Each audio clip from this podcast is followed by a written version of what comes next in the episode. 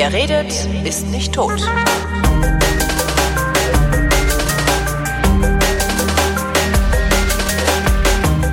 Willkommen zum Geschichtsunterricht der Koproduktion von Vrindt und DLF Nova und Matthias von Hellfeld ist wie immer zugeschaltet. Hallo Matthias. Ja, das ist überraschend, aber immerhin.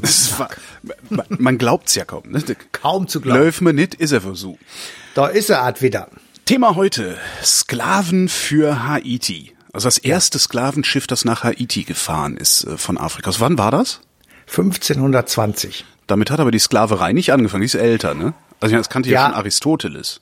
Ja, ja, also ich äh, wage mal die steile These, ohne sich jetzt im Detail wirklich begründen zu können und nachvollziehen zu können, aber ich glaube, dass es Sklaverei gibt, solange es Menschen gibt. Und wir gehen ja immer so gerne zurück bis in die Antike zu den Griechen und den Römern. Und von dort haben wir sehr, sehr viele ähm, Hinterlassenschaften, die darauf hindeuten, dass es eben Sklaven gegeben hat. Es hat Sklavenarbeit gegeben. Es hat Sklavinnen gegeben, die zur Prostitution gezwungen worden sind. Die Besiegten beispielsweise des Römischen Reiches wurden des Öfteren gefangen genommen und als Sklaven nach Hause gebracht. Ähm, die Seeräuber, von denen es in der Antike jede Menge gegeben hat, haben einen schwunghaften Handel mit Menschen betrieben. Es gibt Hinweise und Berichte darüber, sozusagen historische Berichte, ähm, dass es regelrechte Sklavenmärkte gegeben hat. Ähm, Auf den griechischen Inseln zum Beispiel. Ich habe einen gefunden, siebtes Jahrhundert vor Christus auf Chios. Ähm, Später gab es äh, solche Sklavenmärkte in Athen, in Heraklion auf Kreta oder auch in Korinth.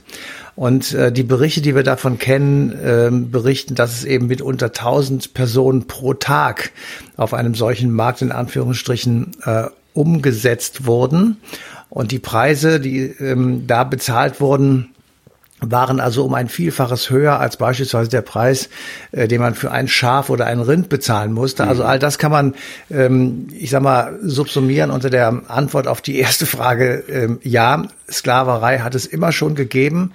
Ähm, es hat auch immer schon den Kampf dagegen und den Aufstand dagegen gegeben.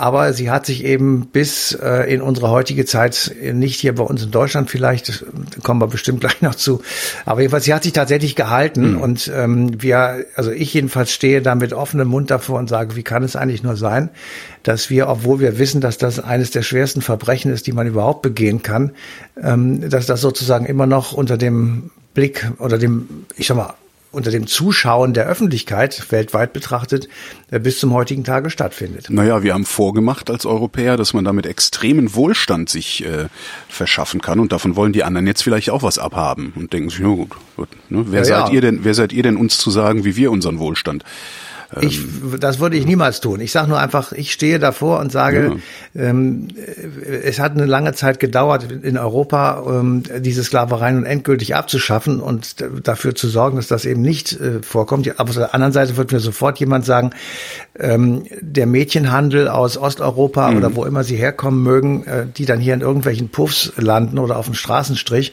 was ist das anderes? Ja. ja, und da kann ich auch nur sagen, ja, das ist im Grunde genommen genau dasselbe, wie sie es früher gemacht haben und dann haben wir eben doch nichts gelernt. Ja, die landen ja nicht nur nicht, nicht nur auf dem Strich, sondern auch irgendwie Nee. in so äh, illegalen Nähereien in Europa und sowas, wo dann irgendwie, ich habe da schon Fotos gesehen, wo dann irgendwie was weiß ich, 20, 20 junge Frauen äh, auf engstem Raum irgendwelche T-Shirts nähen oder so. Das, ja, wie du Ich sagst. dachte mal, das würde in Asien stattfinden. Da auch, Aber das ist aber nicht das, besser. Gibt, das gibt's hier Nicht auch. besser. Und da, da, da, da ist dann auch, das ist, wie du sagst, wie, wie kann sowas überhaupt sein? Also ja. Ja, weil, also, da kommen wir jetzt gleich schon wieder, so, wir zäumen heute das Pferd von hinten auf. Ich merk's gerade, Problem.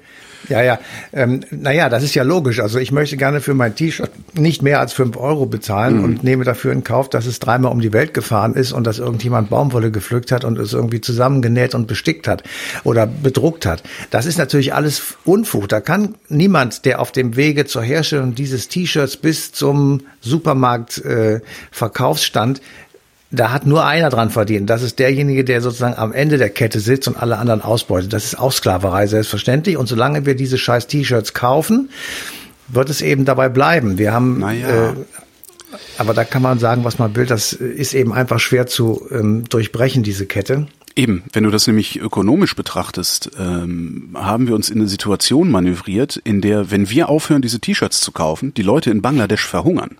Ja, Ja, Weil die zwei Cent, Argument. die die kriegen, sind immer noch mehr als das, was sie kriegen würden, würden wir diese T-Shirts nicht kaufen. Das heißt, mit, mit einem Konsumboykott ist das Problem nicht gelöst, sondern wird sogar vergrößert. Das ist, das ist die, der, der, eigentliche Teufelskreis, in dem wir uns da manövriert haben. Ja. Man, man nennt das in der Sozialpsychologie, glaube ich, Beziehungsfalle. Und da kommst du auch nicht raus, es sei denn, du machst eine neue Weltwirtschaftsordnung. Das aber bitte ich jetzt in eine andere Sendung zu verlagern. Ja. Wobei man man könnte es ja auch, man könnte ja auch einfach äh, versuchen, den Preis des T-Shirts um so viel teurer zu machen, wie das anständige Leben für diese Menschen kostet. Da könnte man ja ansetzen, dann würde der Konsumkreislauf erhalten bleiben letztendlich. Ja, das wäre ja eine neue Weltwirtschaftsordnung, die so ein bisschen was von Karl Marx da drin hat.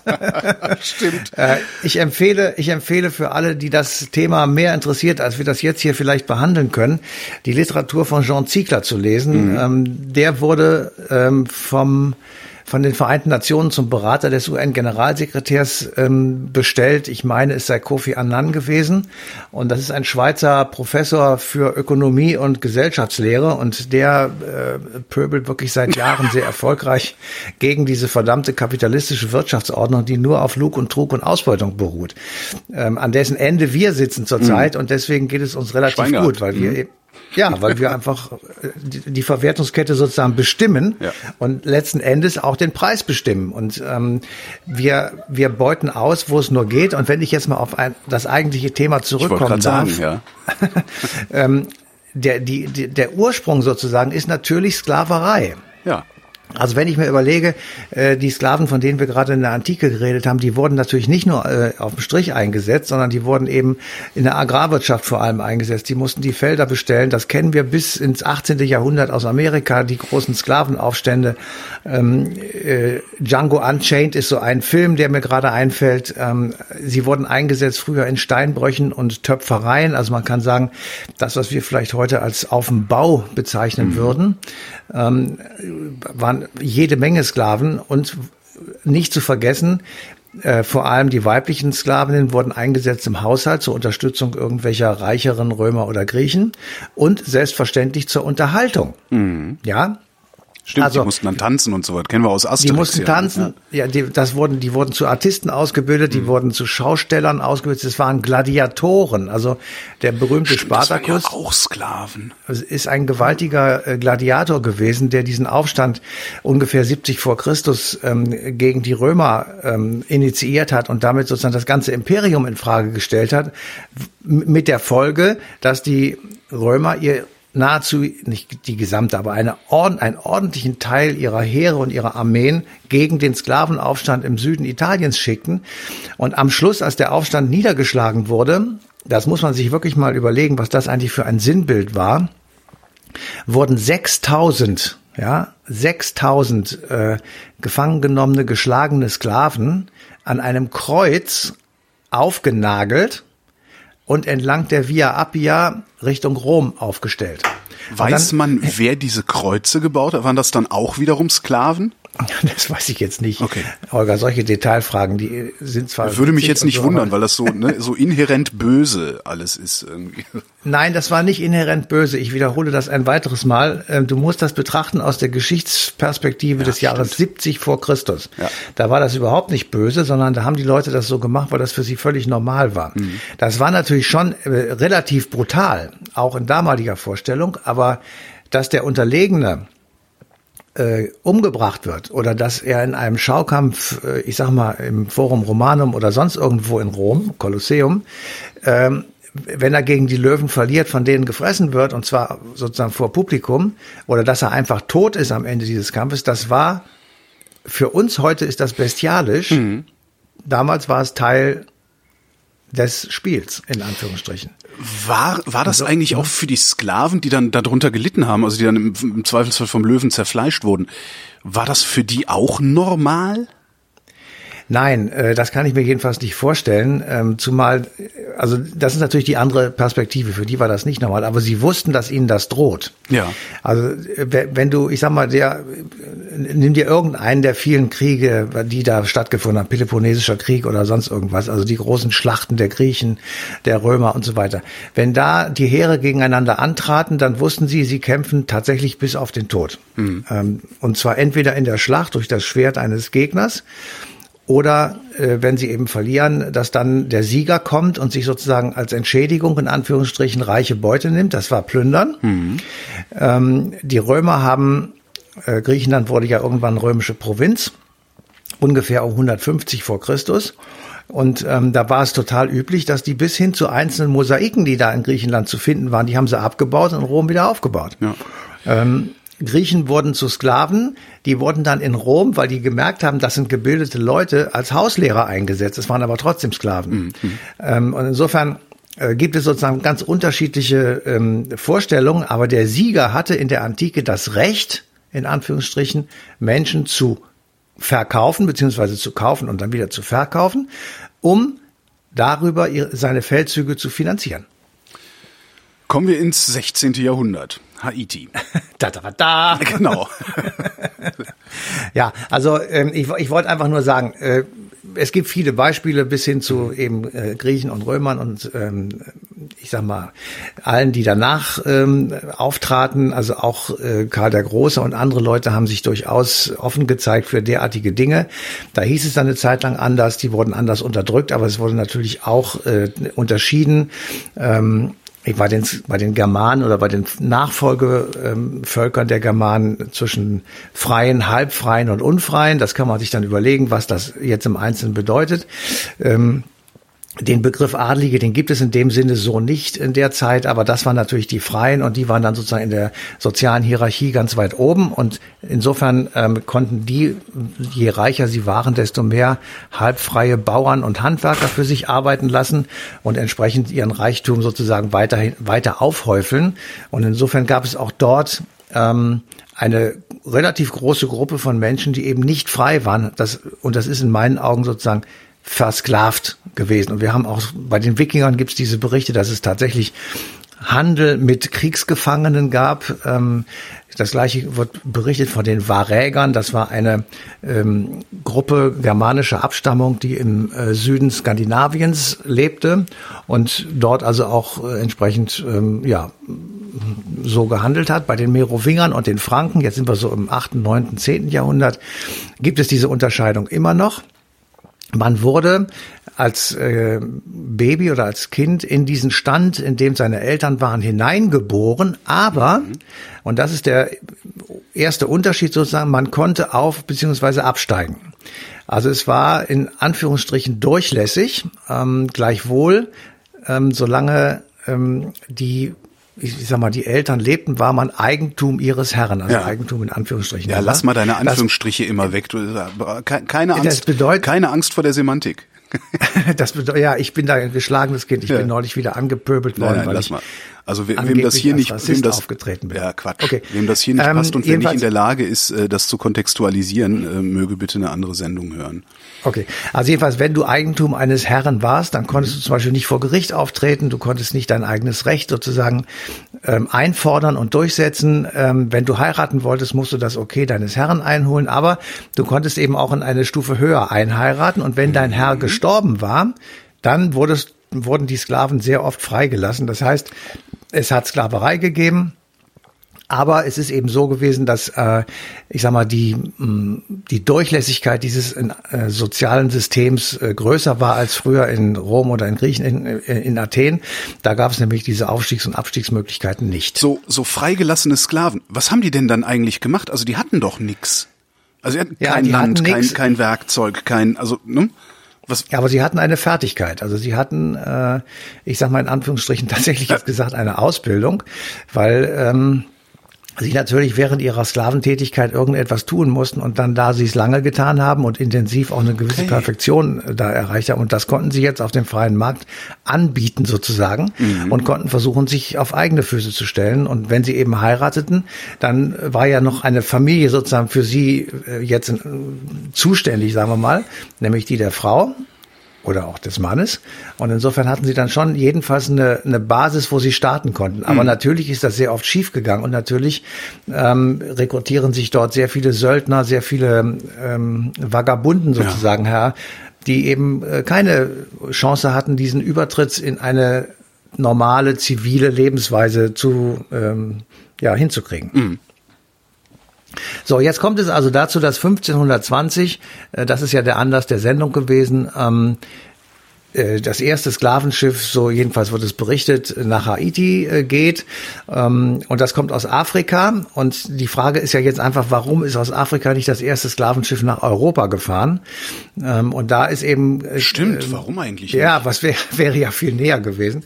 Ähm, also da war der Bedarf nicht da, weil eben im Prinzip die Struktur schon vorher so gewesen ist. Deswegen gab es da genügend Arbeitskräfte beziehungsweise genügend ähm, Menschen, die man ausbeuten mal, konnte. Es, ja, es gab genügend Strukturen, in denen sowas stattgefunden hat, währenddessen auf Haiti das eben nicht war und äh, was eben auch ganz, ganz wichtig ist, und das ist einer der Hauptgründe sozusagen, dass die die Schwester, der Bruder oder der Vater, wie immer du das sehen willst, äh, der Sklaverei oder des Sklavenhandels im späten Mittelalter der Kolonialismus war. Also äh, Mittelamerika und Südamerika war fest in Händen von Spaniern und Portugiesen. Mhm. Und die haben jetzt gesehen, ah, da haben wir zum Beispiel Zucker, ja, auf Haiti. Äh, da gibt es große Weideflächen und da kann man Landwirtschaft und Ackerbau und ähnliches betreiben. Aber wir haben nicht genügend Leute, die das machen können, weil das ist einfache Arbeit. Die müssen den ganzen Tag auf dem Feld sein und äh, die sollen nicht so viel verdienen, weil das ja nicht so teuer werden darf und, und, und. Deswegen hat man sich gesagt, weißt du was, jetzt holen wir aus den äh, Kolonien, die wir möglicherweise in Afrika haben, äh, Sklaven und fahren die nach Haiti, damit sie dort für uns arbeiten können. Was und ja, das, was ja mutmaßlich, habe ich, wo habe ich das denn neulich noch? Was ja mutmaßlich gar nicht nötig gewesen wäre, hätten die Europäer nicht Krankheiten eingeschleppt, die die lokalen ja. Bevölkerungen maximal dezimiert haben. Ja, so ist es. Also das ich wollte gerade sagen, das war, also man müsste eine jetzt Erkenntnis dieser dieser Woche, diese Woche habe ich das irgendwo gelesen. Ich, das, ja. ja. Ich meine allerdings, Holger, ich hätte das schon einmal in einer unserer Ausgaben gesagt. Echt? Okay, dann, dann habe ich es mal das, wieder vergessen, wie ich alles Nein, nein, es ist, war ein kleiner Scherz meinerseits. So. ähm, nein, also ich hatte gerade gesagt Kolonialismus und eigentlich müssten wir jetzt einen Schlenker machen zum Kolonialismus. Das können wir gerne tun, so einen kleinen kursorischen, weil Kolonialismus nicht nur die höchste Form, jedenfalls in meinen Augen, des Imperialismus ist. Das kann man, da kann man gut drüber streiten. Aber eine der vielen Konsequenzen war eben, dass tatsächlich die europäischen ähm, Kämpfer oder Herren, die da einritten in diese Länder, Krankheiten mitbrachten, die sie selbst gar nicht gemerkt haben, die aber für die dort lebenden, die ein, äh, die indigenen Bevölkerung Bevölkerungsanteile eben in vielen Fällen wirklich tödlich war. Mhm. Die konnten sich dagegen gegen das Virus oder gegen das Bakterium, was da eingestellt wurde, nicht wehren, weil sie das nicht kannten und ihr Körper da keine Abwehrkräfte hatte.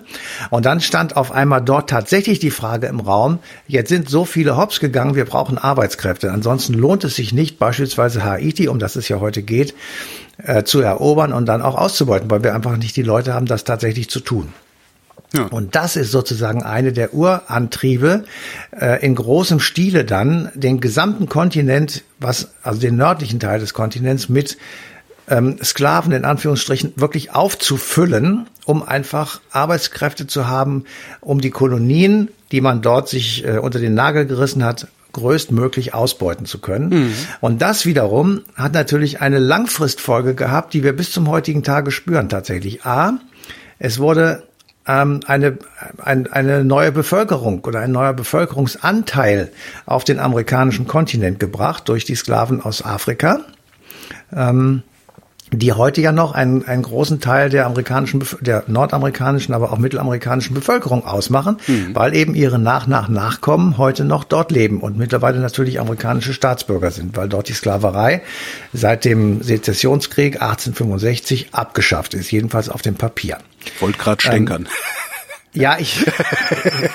ja gut, aber da das hätte, ist, äh, dass das, das, das, das Schwarze in den USA, insbesondere Bürger zweiter Klasse sind, brauchen wir ja nicht zu thematisieren. Das Nein, ja, das brauchen wir nicht zu thematisieren. Ich sage nur, auf dem Papier ist die abgeschafft. Das stimmt ja auch, aber der, die, de facto ist es im Moment jedenfalls sehr, ganz anders. Hm. So, also das ist, hat äh, dazu geführt, dass eben ein, ein Austausch oder nicht Austausch, eine, eine Veränderung der Bevölkerungsstruktur stattgefunden hat und entsprechende Sozialstruktur sich aufgebaut hat, bis hin eben zu dem großen Unabhängigkeits- oder Sezessionskrieg an der Frage entlang, darf ein Staat, ein Bundesstaat der Union der amerikanischen Staaten eigentlich Sklaven halten als, ich sag mal, ähm, State of the Art oder ist das äh, unmenschlich und muss verboten werden? An dieser mhm. Frage entbrannte sich ja die Frage, ob die Union überhaupt Bestand hat. Ja. Also weil die Konföderierten ja gesagt haben, wir wollen raus, weil wir Sklaven möchten und die Nicht-Konföderierten haben gesagt, um Gottes Willen, wir brauchen die sowieso nicht im Norden. Da ist eher Industrie und ähm, andere Dienstleistungen. Da brauchen wir gut ausgebildete Leute, aber keine Sklaven. Und daran hat sich das eben sozusagen aufgehört. Und wenn du es eben bis, bis zum heutigen Tage durchdeklinierst, dann hat es eben auch tatsächlich Konsequenzen, die wir im Moment sehen auf den Straßen von ähm, den amerikanischen Städten, in denen es derzeit hoch hergeht. Ähm, und eben, äh, ich sag mal, die Weißen davon überzeugt sind, jedenfalls die rassistischen Weißen, dass sie vom Aussterben bedroht sind, in Anführungsstrichen nochmal gesagt. Ähm, Wobei die Tatsache wohl so ist, dass es, äh, ich glaube, 2045 dazu kommt, dass zum ersten Mal eben die nicht weiße Bevölkerung in Amerika nicht mehr über 50,01 Prozent der Bevölkerung stellt. So ist, glaube ich, äh, die Prognose. Ja, schauen wir, was draus wird, ne? Je nachdem, wie die da weitermachen. Ähm, ja, ich, es ist ja nur eine Prognose. Ich ja. sage nur, aber das ist natürlich letzten Endes eine tatsächliche Folge äh, der von den Spaniern begonnenen äh, Einschleppung von Sklaven aus Afrika auf den amerikanischen Kontinent. Und dieses Schiff, Haiti dieses Schiff nach Haiti war tatsächlich das erste Schiff, das überhaupt jemals ja. Sklaven dahin gebracht hat. Ja, also Sklaven, habe ich ja gesagt, gab es vorher auch schon, aber nicht auf dem amerikanischen ja. Kontinent. Da gab es natürlich auch da, nur damit jetzt nicht gleich wieder alles losschreit, ähm, auch da gab es natürlich Probleme zwischen äh, irgendwelchen Siedlern und Indianern und irgendwelchen anderen Ureinwohnern in Mittelamerika. Alles klar, mhm. aber es gab eben keine organisierte Sklaverei. Und ja. dazu gehört eben, dass du eine weiße Minderheit hast, die mit Waffengewalt und anderen Druckmitteln eine schwarze Mehrheit zur Arbeit unterhalb jeglicher Existenz zwingt und diese Menschen im Grunde genommen in Käfighaltung wie Tiere gehalten hat und sie nur ausgebeutet hat, um sie auf die äh, Äcker zu schicken zum Ernten von irgendwelchen äh, Agrarprodukten oder zu irgendwelchen anderen Dingen. Das ist sozusagen die Basis und das gab es eben vorher in dem Sinne nicht. Weiß man eigentlich oder weißt du gerade aus dem Stand, ähm, was so Sklaven gekostet haben? Also womit man das so heute mit, mit irgendwas Modernem vergleichen kann? Ein, ein Auto, ein Einfamilienhaus? Ein, ein, das kann ich dir nicht sagen. Nicht. Also ich weiß, wie gesagt, das Einzige, was ich da, also die Frage hat mich auch interessiert, aber ich habe jetzt, das kann man auch schwer ver vergleichen. Also wenn du, ähm, ich sag mal, irgendeinen Sklavenmarkt in Athen nimmst und dann ja. sagt derjenige, ja, du hast äh, dazu dafür mehr zu bezahlen als für ein Rind oder ein Schaf, dann kann man natürlich überlegen, wie viel war eigentlich damals ein Rind wert? Mhm. Da würde ich jetzt nicht sagen, äh, nur das Pekuniäre, es hat ja Milch gegeben, Fleisch gegeben, Wolle gegeben und so weiter. Das muss man ja alles im Grunde genommen aufaddieren, um das äh, um den Preis herauszukriegen, den man damals für ein Rind bezahlt ja. hat. Und das dürfte relativ viel gewesen sein. Ich vertraue ich einfach ein mal, ich vertraue einfach mal auf unsere Hörerschaft, ähm, dass irgendwer genau. das da schon wissen wird und in die Kommentare schreiben. Das finde ich wirklich mal genau. spannend. Genau. Mhm. Also ich habe eine Zahl tatsächlich gefunden und da geht's jetzt nochmal ganz weit zurück. Alexander der Große, der unterwirft 335 vor Christus äh, Theben eine Stadt. Und dort werden 6000 Einwohner getötet und 30.000 gehen in die Sklaverei. Und dafür hat ähm, Alexander 440 Silbertalente bekommen. Jetzt habe ich nachgeguckt, wie viel ist ein Talent? Ein Talent sind 25,8 Kilogramm Silber. Und dann habe ich mal geguckt, was kostet heute ein Kilogramm Silber und komme dann auf den Preis von 7 Millionen Euro. Jetzt ist die Frage, wie viel was? waren... Moment, 7 Millionen Euro? Nee. Doch. Moment mal, wie viel Kilo Silber? 25,8. Nee, so teuer ist Silber nicht. Da hast du irgendwie versehentlich mit Gold gerechnet oder sowas. Nein, mal 440 und dann mal den Preis.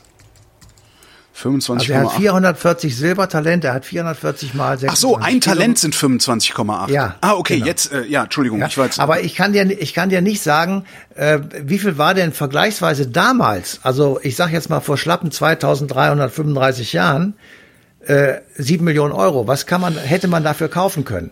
Ja. Es muss so viel gewesen sein, dass er damit einen großen Teil seiner Expedition, die ja bekanntermaßen bis in den Hindukusch, äh, Hindukusch gelangt ist, finanziert hat. Ja. Also es muss außerordentlich viel Geld gewesen sein. So, und jetzt kann man natürlich sagen, okay, es waren 30.000 Sklaven. Ähm, man könnte jetzt äh, die sieben Millionen durch 30.000 teilen und dann bist du irgendwie bei einem äh, Tausenderbetrag oder sowas und da wird's dann das wär's sehr dann. Aber wie gesagt, ich kann, ja. ich, ich weiß nicht, was man dafür äh, Ja, so was, was die 335 Kaufkraft, was die Kaufkraft Genau. dann davon war, zumal ja Eben. auch andere, das, das war ja auch noch eine andere Wirtschaftsordnung damals, wo völlig wahrscheinlich nicht klar. alles in Geld ausgedrückt wurde und ja. Also die Geldwirtschaft ist etwas, äh, das ist im Mittelalter richtig losgegangen. Ja. Man hat tatsächlich getauscht, aber Silber und Gold waren natürlich ganz, ganz wertvolle Tauschmittel und insofern war das schon Ja. extrem viel. Also überleg mal, was das bedeutet, wie viel, wie viel Kilogramm der da mit sich rumgeschleppt hat und äh, was da sozusagen ähm, also was das tatsächlich für ein Wert gewesen ist. Also es ist schon relativ viel.